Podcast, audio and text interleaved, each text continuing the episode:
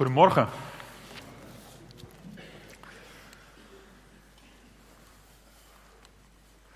Ik neem aan dat ik een glaasje water mag pakken. U eh, bent misschien gewend dat ik uit Kampen kom. Dat was ik zelf ook altijd gewend, maar we zijn eh, deze zomer verhuisd naar Huizen, tegen Arnhem aan. Dus de reis vanmorgen was een stuk langer. Toch was ik op tijd. Vorige keer dat ik uit Kampen kwam was ik te laat. Maar daar hebben we het niet meer over.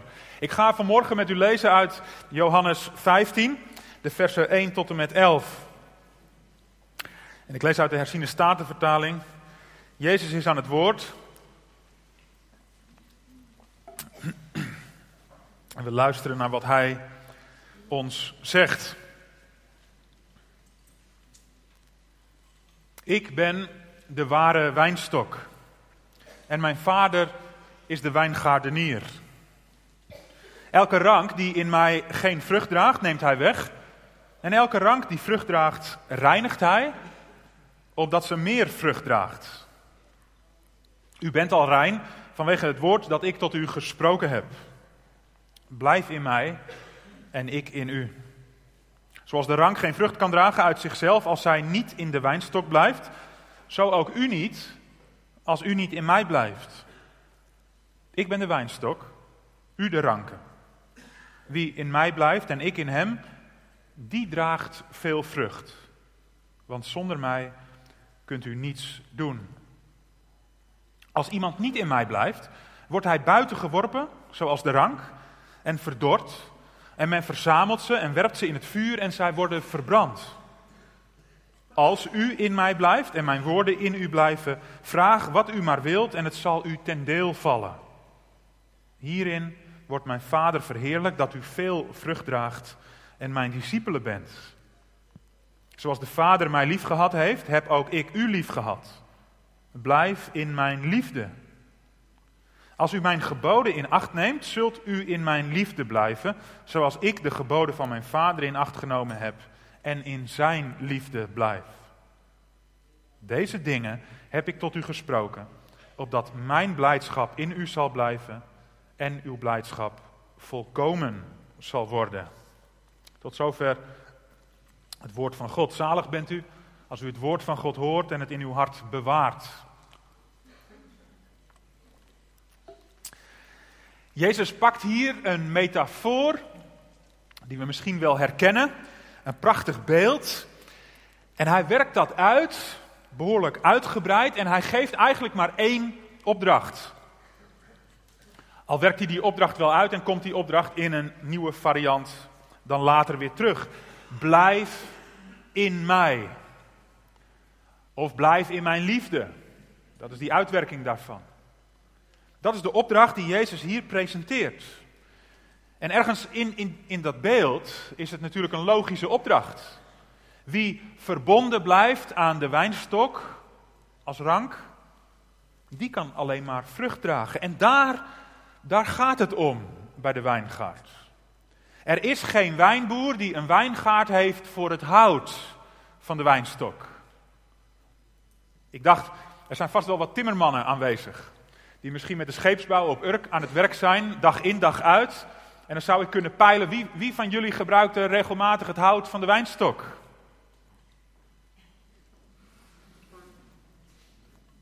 Het hout van de wijnstok is onbruikbaar. Daar heb je niets aan. Dat wordt door de timmerman niet gebruikt. Dat dient alleen maar om in het vuur te gooien. Niemand heeft ook een wijngaard voor de bloemen. Als je met een boeket thuiskomt voor je vrouw van bloemen van de wijnstok, dan is je vrouw niet blij met je. Want het zijn van die hele kleine bloemetjes. Nee, iedere wijnboer heeft de wijngaard alleen maar voor de vrucht. Daar gaat het om. En dus is de opdracht van Jezus volledig op zijn plaats. Blijf in mij. Vandaag wil ik niet de aandacht richten op die opdracht, die opdracht niet verder uitwerken, maar ik wil de aandacht vanuit deze tekst richten op de Vader, die hier als de wijngaardenier, als de landman, de wijnboer wordt gepresenteerd. En in dat beeld van die wijngaard is het helemaal geen verrassing dat Jezus zegt: Het is mijn vader die het hier voor het zeggen heeft, die de wijngaardenier is. En dat past helemaal bij ons beeld van wie God als vader is. Je zou kunnen zeggen, het staat er dan wel niet, maar je zou kunnen zeggen, de wijngaard is de wereld. En wie bestuurt wat er in de wereld gebeurt, wie houdt het allemaal onder controle, dat is de vader. En die vader, die heeft dus zijn taak in de wijngaard. Hij zorgt niet alleen voor de wijnstok, voor zijn zoon, maar hij zorgt ook voor de ranken, voor de gelovigen. Zo kennen we de Vader. Maar in dit beeld van de Vader als wijngaardenier komt niet alleen naar voren dat de Vader ons met liefde tegemoet treedt, daar zit ook de schaduwzijde in van die liefde. De scherpte van Gods omgang met ons.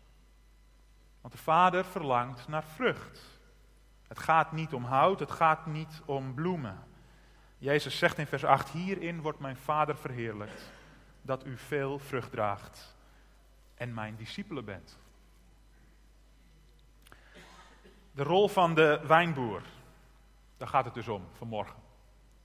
En als je naar een, een, wijnboer gaat en je zou hem vragen wat is nou het belangrijkste van je taak als het gaat om de zorg voor de wijnstok, dan noemt hij je twee taken. Hij zegt in de winter, als de wijnstok helemaal zijn blad verloren heeft, als we de vruchten eraf gehaald hebben, dan ga ik door de wijngaard en dan snij ik weg aan ranken wat zonder vrucht geweest is. Dat dient geen doel. Dat maakt in het voorjaar straks alleen maar dat er energie gaat naar ranken die toch geen vrucht dragen. En daar moet de energie niet naartoe. Dus dat snijdt hij weg, dat snijdt hij af, dat verdort, dat verzamelt hij en dat gaat weg. Dan in het voorjaar dan wordt het veel intensiever. Op het moment dat die ranken beginnen uit te lopen, dan houdt de wijnboer in de gaten waar de uitlopers zijn. En de uitlopers die te ver doorschieten, die snoeit hij terug. Zelfs die elementen van vrucht die misschien voorzichtig al zichtbaar worden, maar die op de verkeerde plek in de rank zitten, die snoeit hij weg. En hij maakt dat alle energie naar die druiventros gaat. Die moet zoet worden. Want hij verlangt naar vrucht. Naar veel vrucht. Dat zijn de twee taken als het gaat om de zorg voor de wijnstok en de ranken. En Jezus zegt, het is mijn vader als wijngaardenier die die twee taken heeft in het leven van mensen zoals u, jij en ik. En die twee taken, die wil ik vanmorgen centraal stellen. We vinden die taken van de Vader in de versen 2 en 3, maar ook in de versen 6 en 7. Dus de aandacht gaat met name naar die versen uit. Eerst dan even die taak van de winter, het wegsnoeien. Als we nadenken vanuit dat beeld wat Jezus daarmee zegt, dan, dan levert dat een schok op bij ons. Want de gedachte die Jezus hier presenteert is dat er valse leerlingen zijn. Dat er mensen zijn die zich voordoen als leerling van Jezus, die met hem meelopen, maar die eigenlijk geen leerling blijken te zijn. Jezus zegt in vers 3 tegen de elf leerlingen die overgebleven zijn, Judas is in hoofdstuk 13 verdwenen, u bent al rein. Maar in hoofdstuk 13, waar Judas er nog wel bij was, had Jezus gezegd: U bent niet allen rein. Dus Jezus spreekt over reinheid als hij kijkt naar zijn leerlingen. En dan kan het zo zijn dat er één is in een groep van twaalf, dat er verschillende zijn in een groep als deze die niet rein zijn, die geen werkelijke leerlingen zijn van Jezus. Het feit dat Jezus in hoofdstuk 15, nadat Judas al vertrokken is, nog in vers 2 zegt dat de Vader elke rank in mij die geen vrucht draagt, wegneemt, betekent dat hij niet alleen aan Judas denkt. Misschien kun je de conclusie wel trekken dat er in elke geloofsgemeenschap valse leerlingen aanwezig zijn. En dan is de boodschap dat God ze wegsnoeit. Nog even over de taalgebruik. De herziende statenvertaling die spreekt, als het gaat om die twee taken van de Vader, over wegnemen en reinigen. Maar Jezus, als je naar het Grieks kijkt, gebruikt twee Griekse woorden die gelijk klinkend zijn. Hij gebruikt de werkwoorden airo en katairo. Er zit een soort woordspeling in. Als je die woordspeling overeind zou laten, dan zou je misschien moeten vertalen niet met wegnemen, maar met wegsnoeien. En niet met reinigen, maar met terugsnoeien. Dan hou je de gelijke klank erin. En dan is de boodschap dus dat die valse leerlingen worden weggesnoeid. Ik durf inderdaad te beweren dat het niet alleen over Judas gaat, omdat er op meer plaatsen in het Nieuwe Testament gesproken wordt over volgelingen van Jezus, die toch geen echte leerlingen blijken te zijn. Ik denk bijvoorbeeld aan Matthäus 7, waar Jezus tegen het einde van de bergreden deze woorden uitspreekt. Vers 21. Matthäus 7, vers 21 en verder. Niet ieder die tegen mij zegt, Heere, Heere, zal binnengaan in het koninkrijk van de hemelen, maar wie de wil doet van mijn Vader die in de hemelen is. Velen zullen op die dag tegen mij zeggen, Heere, Heere, hebben wij niet in uw naam geprofiteerd? En in uw naam demonen uitgedreven? En in uw naam veel tekenen gedaan? Dan zal ik hun openlijk zeggen, ik heb u nooit gekend. Ga weg van mij, u die de wetteloosheid werkt.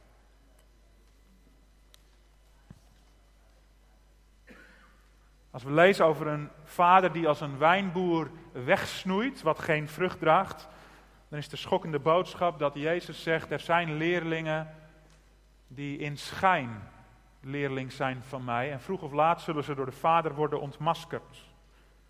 En zullen ze met oordeel worden geconfronteerd. Ze lopen het koninkrijk van de hemel. Ze lopen de volkomen blijdschap mis.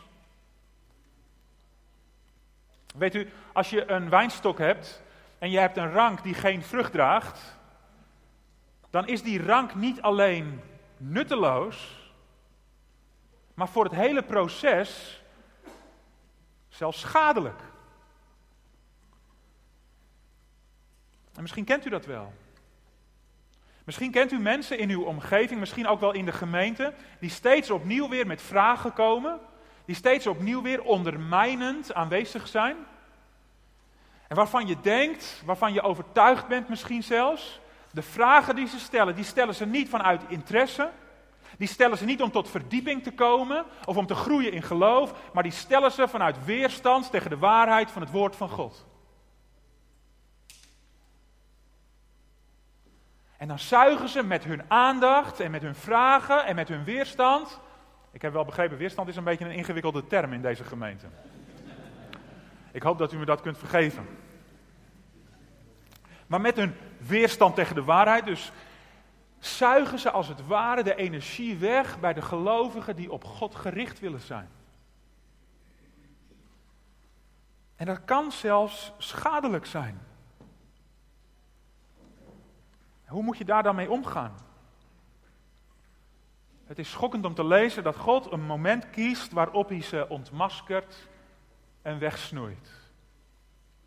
Ik zou u willen voorhouden, misschien dat er inderdaad een moment komt hè, dat er vanuit een gemeente een tuchtmaatregel moet plaatsvinden. Maar ik zou u persoonlijk willen voorhouden, als u misschien mensen in uw gedachten hebt zien komen, dat u voor ze bidt. Dat u ze bij God brengt. Niet één keer, maar steeds opnieuw, omdat u weet, omdat u gelooft, omdat u erop vertrouwt dat God kan wat u niet kunt.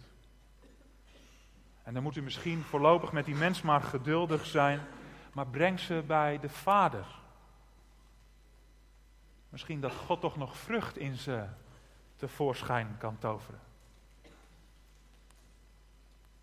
Weet u, als, als Jezus zo spreekt over het wegsnoeien, over het wegnemen en de parallel in vers 6 zelfs spreekt over het verzameld worden nadat de ranken verdord zijn en in het vuur werpen van die ranken, dan moet ik denken aan de hel. Ik heb in de commentaren gezocht, wat zeggen de commentaren, de uitleggers van die teksten nou? komen ook zij op dat spoor van het definitieve oordeel van God.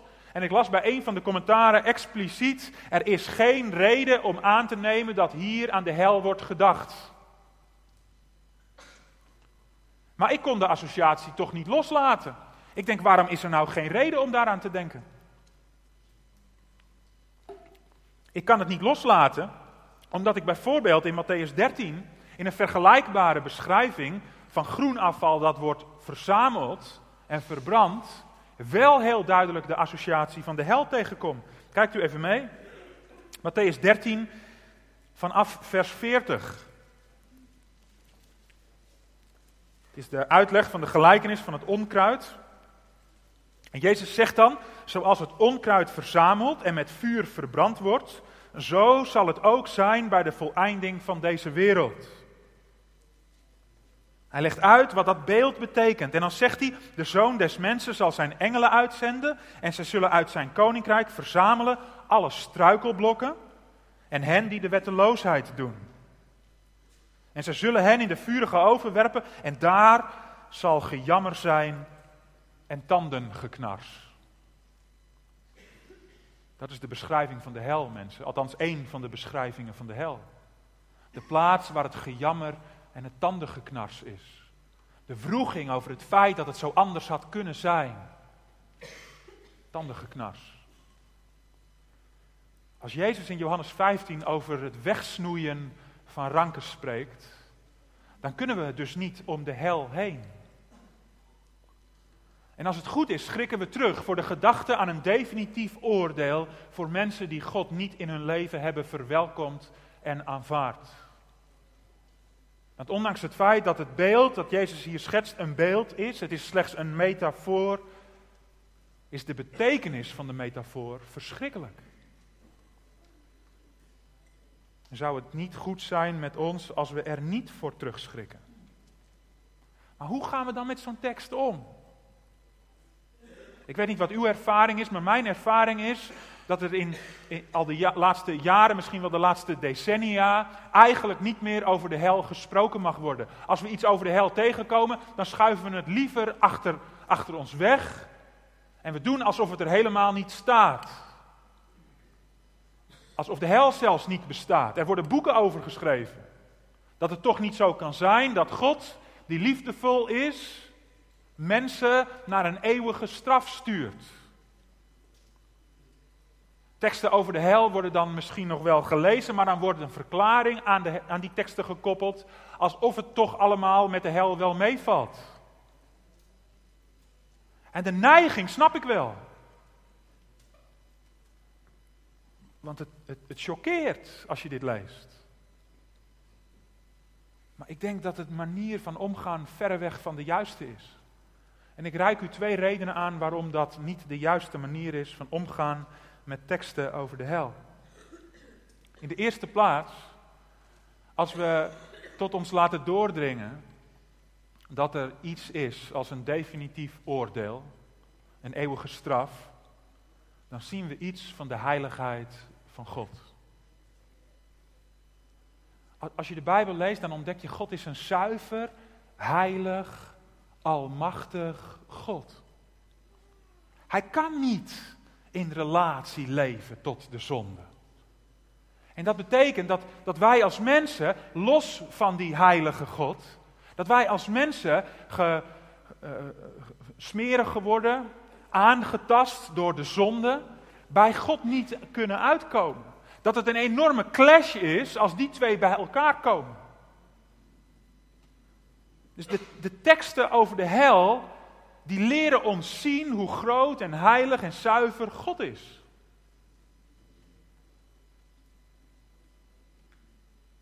God is niet te verenigen met de zonde in de levens van mensen zoals u, jij en ik. En de tweede reden waarom ik zou willen dat we die teksten met elkaar lezen en recht doen, is omdat als gevolg van het feit dat we zien dat God groot is, dat we juist als we over de hel lezen en die teksten serieus nemen, we ontdekken hoe onmetelijk groot de genade van God is. Dat klinkt misschien een beetje tegenstrijdig, hè? Dat als we teksten over de hel lezen, dat we zien hoe onmetelijk groot de genade van God is. Maar dat is wat hierin naar voren komt. Want God, die heilig is, die zuiver is en met de zonde niet te verenigen is, die laat de kloof tussen de mens en hemzelf niet bestaan. Hij maakt het mogelijk voor mensen zoals u, jij en ik, terwijl we op weg zijn naar het definitieve oordeel van de hel, dat we onze perspectieven kunnen wijzigen. Hij maakt het mogelijk dat Hij, die zuiver en heilig en onaantastbaar en woont in een ontoegankelijk licht, dat Hij met die mens die zondaar is, toch wordt verenigd. Niet omdat Hij zegt, ik zie de zonde door de vingers, maar omdat Hij zegt, die zonde die moet gestraft worden, maar in plaats van dat jij de straf draagt, leg ik de straf op mijn zoon Jezus Christus, die voor jou wilde sterven aan het kruis op Golgotha.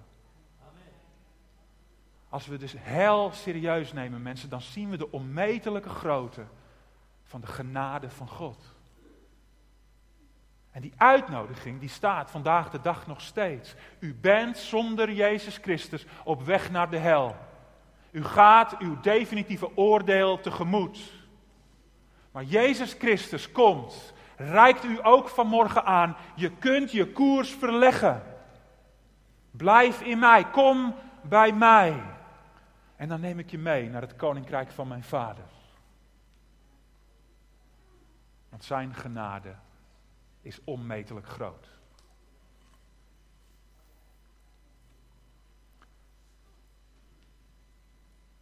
Misschien dat u moest denken aan mensen toen ik sprak over de rank die geen vrucht draagt.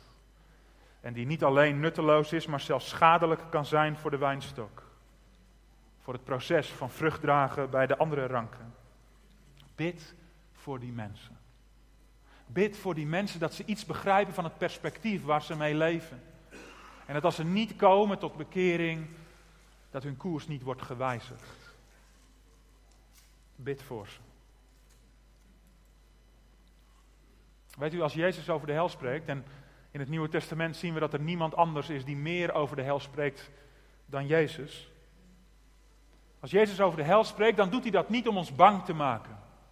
Hij doet dat niet om ons passief te laten zijn.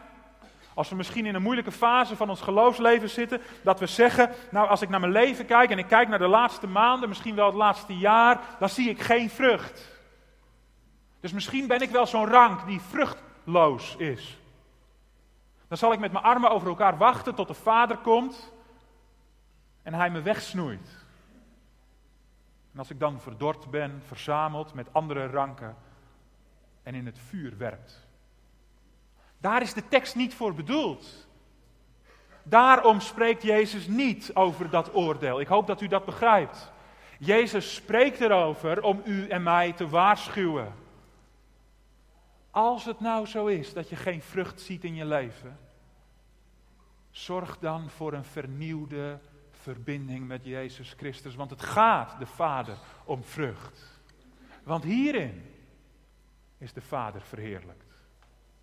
Dat u veel vrucht draagt en zijn discipelen bent. Het is bedoeld als waarschuwing. Als je geen vrucht ziet in je leven, geef je over aan Jezus Christus. Vertrouw op de wijngaardenier. Dat is wat ik over het terugsnoeien wilde zeggen. Dan kunnen we even opgelucht ademhalen. Want als we, sorry, over het wegsnoeien bedoel ik, hè. Als we het over terugsnoeien gaan hebben, dat terugsnoeien, dat is ronduit positief. Daar staat ons perspectief niet meer op losse schroeven. Al moet daar wel wat bij gezegd worden. Als Jezus zegt, elke rank die vrucht draagt, reinigt hij, die snoeit hij terug, opdat zij meer vrucht draagt, dan klinkt dat wel mooi. Maar als dat is wat de Vader op dit moment in jouw leven aan het doen is, dan voelt dat niet mooi. Dan is het confronterend. Dan doet dat pijn. De herziene statenvertaling die geeft weer dat de Vader reinigt. En dat is in die zin wel heel mooi dat je daardoor ziet wat eigenlijk de gedachte is bij dat snoeien. Als je je voorstelt dat je zo'n rank bent en daar zitten allerlei blad aan en er zitten allemaal voorzichtige trosjes van druiven aan, dan is het reinigen, het wegsnoeien wat niet nuttig is. Dat betekent dat er dingen uit je leven worden weggehaald die niet bijdragen aan wat God in jouw leven wil bereiken. En dat kan dus zeer doen. Dan wordt er iets weggenomen uit je leven waar je misschien wel aan gehecht bent. De schrijver van de brief aan de Hebreeën die zegt, terwijl hij spreekt over de tuchtiging van de Heer, en dan zegt hij in hoofdstuk 12, vers 11, elke bestraffing schijnt op het moment zelf wel geen reden tot blijdschap te zijn, maar tot droefheid. Maar later geeft zij hun die erdoor geoefend zijn een vreedzame vrucht van gerechtigheid. Als de Vader in ons leven bezig is met het terugsnoeien, met het reinigen, dan kan het op het moment wel pijnlijk zijn. Maar dan mogen we ons vasthouden aan de gedachte, hij is alleen maar aan het terugsnoeien omdat hij al vrucht gezien heeft. Hij is alleen maar aan het terugsnoeien omdat hij potentie ziet in ons leven om meer vrucht te dragen voor hem. Want snoeien doet groeien. Als je met de hecht bezig bent in de achtertuin, dan neem je de woorden misschien makkelijk in de mond. Of als je de vlinderstruik tot de grond hebt kaal geknipt, dan zeg je met grote glimlach, snoeien doet groeien. En dan denk je aan het voorjaar waar de vlinderstruik weer uitloopt en de vlinders door je tuin gaan. Maar als de vader met je bezig is, dan zeg je het misschien zonder glimlach. Maar houd je eraan vast. Snoeien doet groeien. Hoe snoeit God dan precies? Ik noem u twee antwoorden op die vraag en die verbind ik aan de toepassing voor vandaag. Hoe snoeit God dan precies? Eerste antwoord, het komt letterlijk uit de tekst op, het is door zijn woord. Jezus zegt in vers 3 tegen die elf overgebleven leerlingen, de Vader die reinigt wel, maar u bent al rein. Vanwege het woord dat ik tot u gesproken heb. Dat denkt Jezus in eerste instantie natuurlijk in algemene zin aan de breedte van het evangelie. Die boodschap van verlossing, vergeving en verzoening met God. En die maakt rein. En als het goed is, heeft u die reiniging in uw leven ook beleefd. Daar is God als het ware met u op weg gegaan, met de reiniging. U hebt de boodschap van het evangelie gehoord. Het is tot u doorgedrongen dat u een verlosser nodig had, omdat God heilig is en u als mens gekozen hebt voor de zonde. En die twee zijn niet te verenigen. Maar u hebt iets geproefd van die onmetelijke genade van God. U hebt gemerkt dat die koers op weg naar dat definitieve oordeel werd omgelegd in Jezus Christus en op weg mocht u gaan naar het koninkrijk van de Vader. Het is de bekering geweest. Jezus heeft door het woord dat hij gesproken heeft ook u gereinigd. Dat is het begin. Maar dat is niet het einde. Wie eenmaal op weg gaat met de Vader, die moet gesnoeid worden die moet teruggesnoeid worden om meer vrucht te dragen. En de Vader gebruikt daarvoor zijn woord.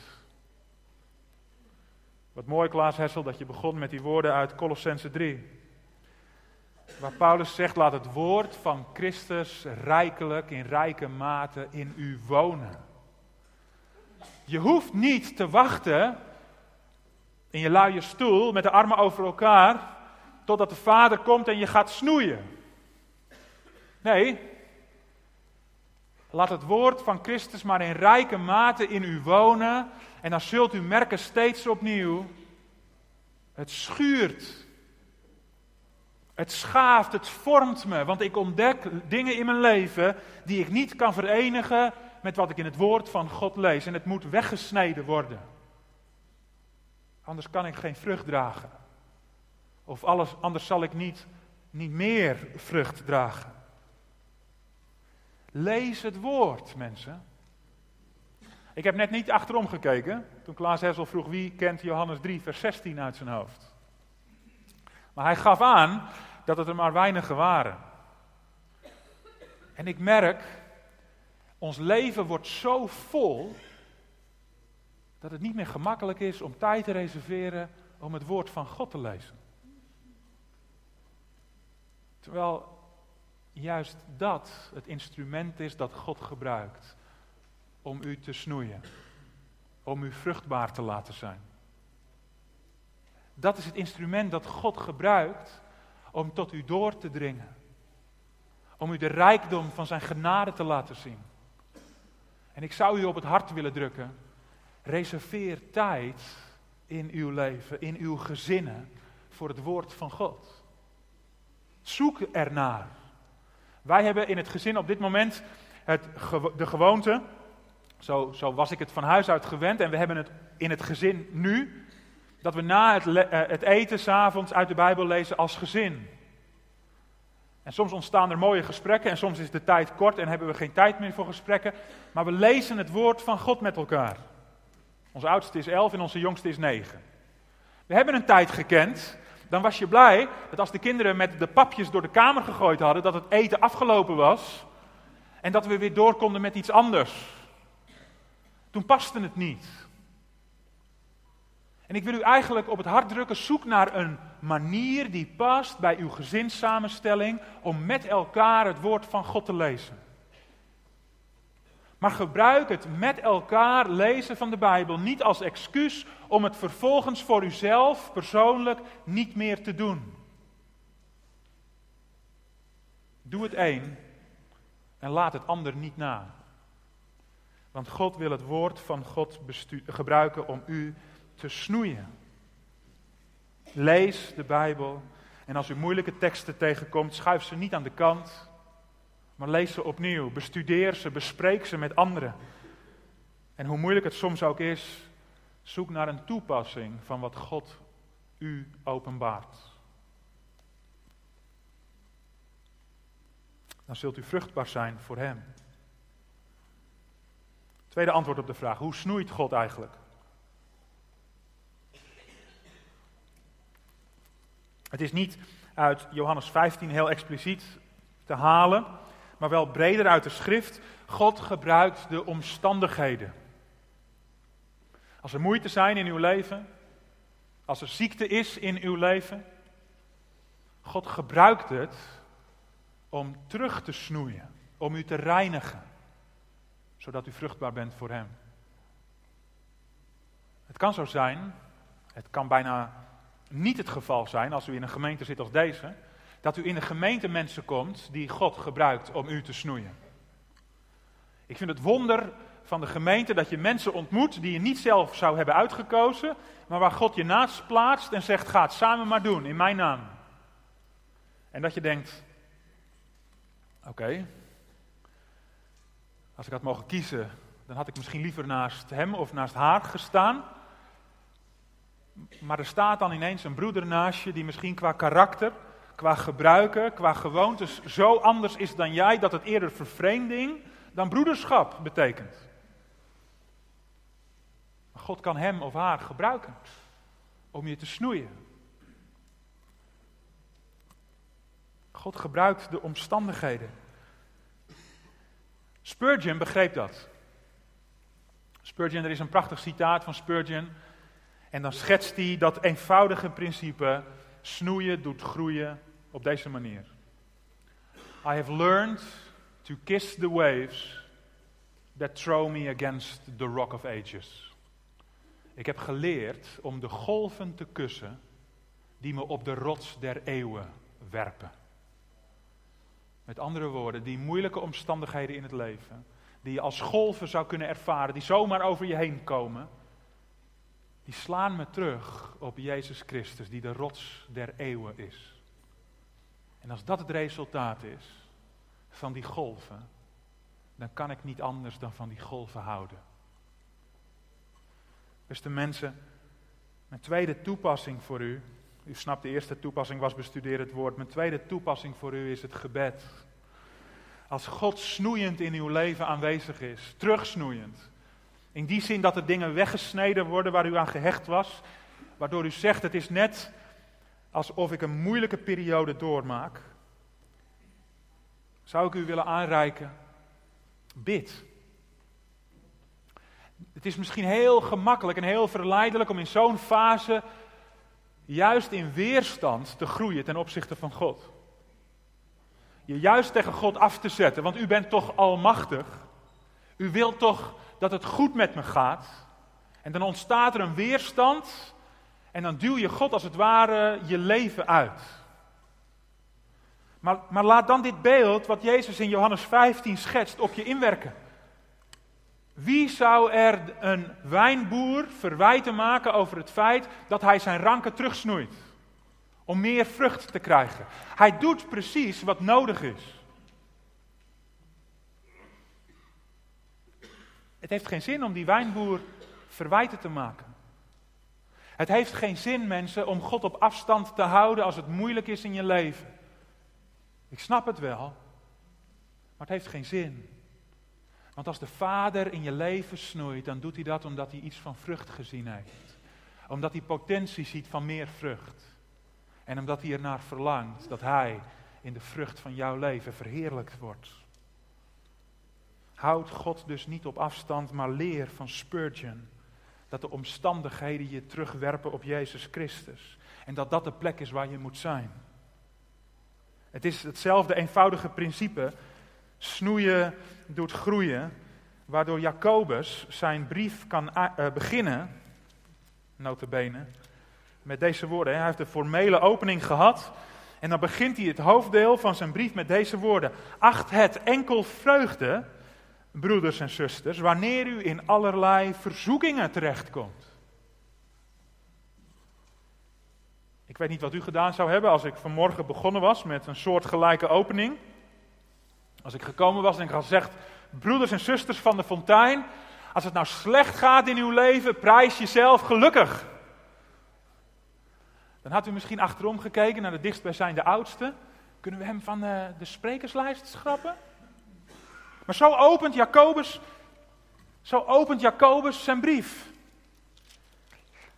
Houd het nou maar voor vreugde. Als er allerlei verzoekingen zijn. Niet omdat Jacobus van pijn houdt, maar hij vervolgt. U weet dat de beproeving van uw geloof volharding teweeg brengt. Als je geloof wordt beproefd, dan kan het volharding uitwerken. Als je moeite in je leven meemaakt, dan kan het maken dat je, dat je op zoek gaat naar Jezus, naar die rots der eeuwen en dat je hem met des te meer overgave vastklampt in je leven.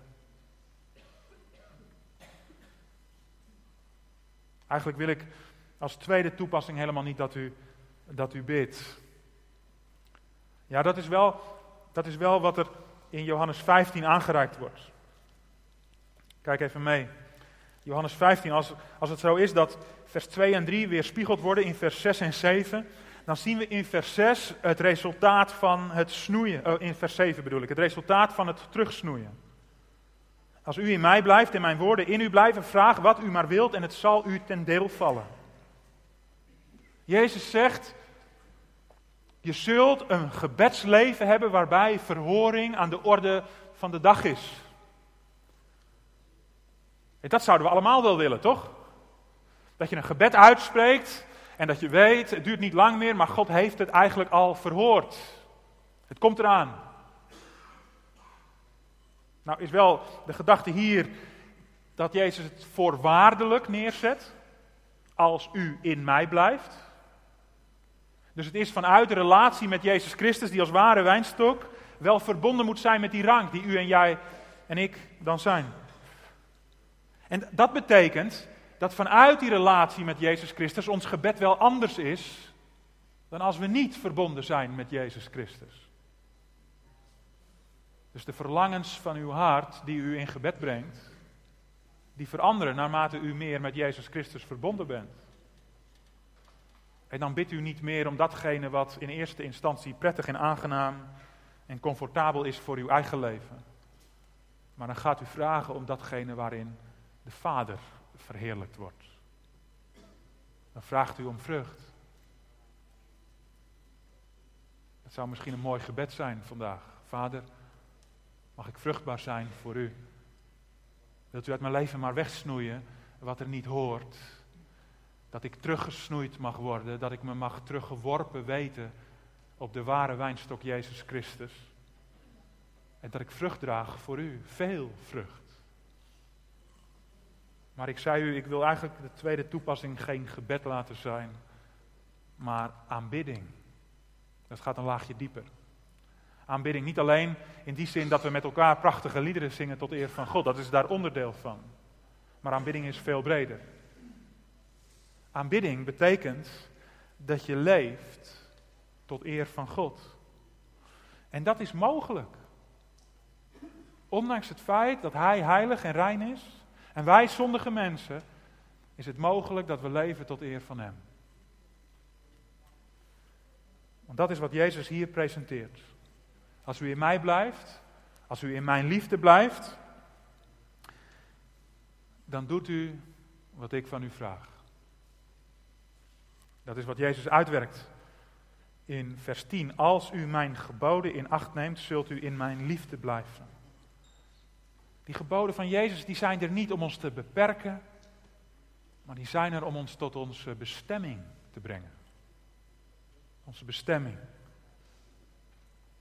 En die bestemming, ook die is geen beperking voor onze vreugde. Die bestemming die brengt volkomen blijdschap.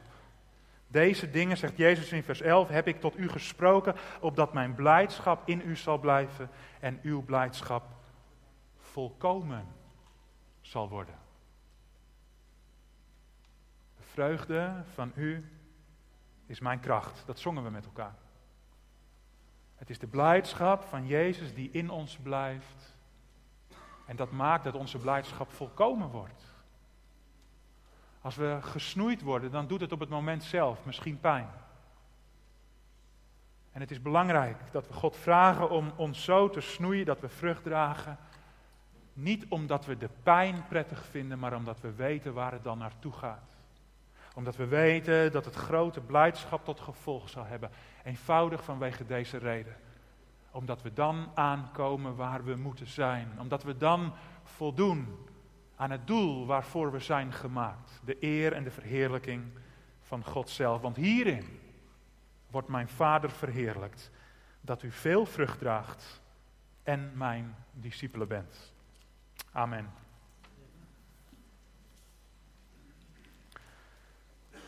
We willen met elkaar zingen als verkondig, uh, hoe noem je dat? Uh, reactie op de verkondiging uit opwekking 427.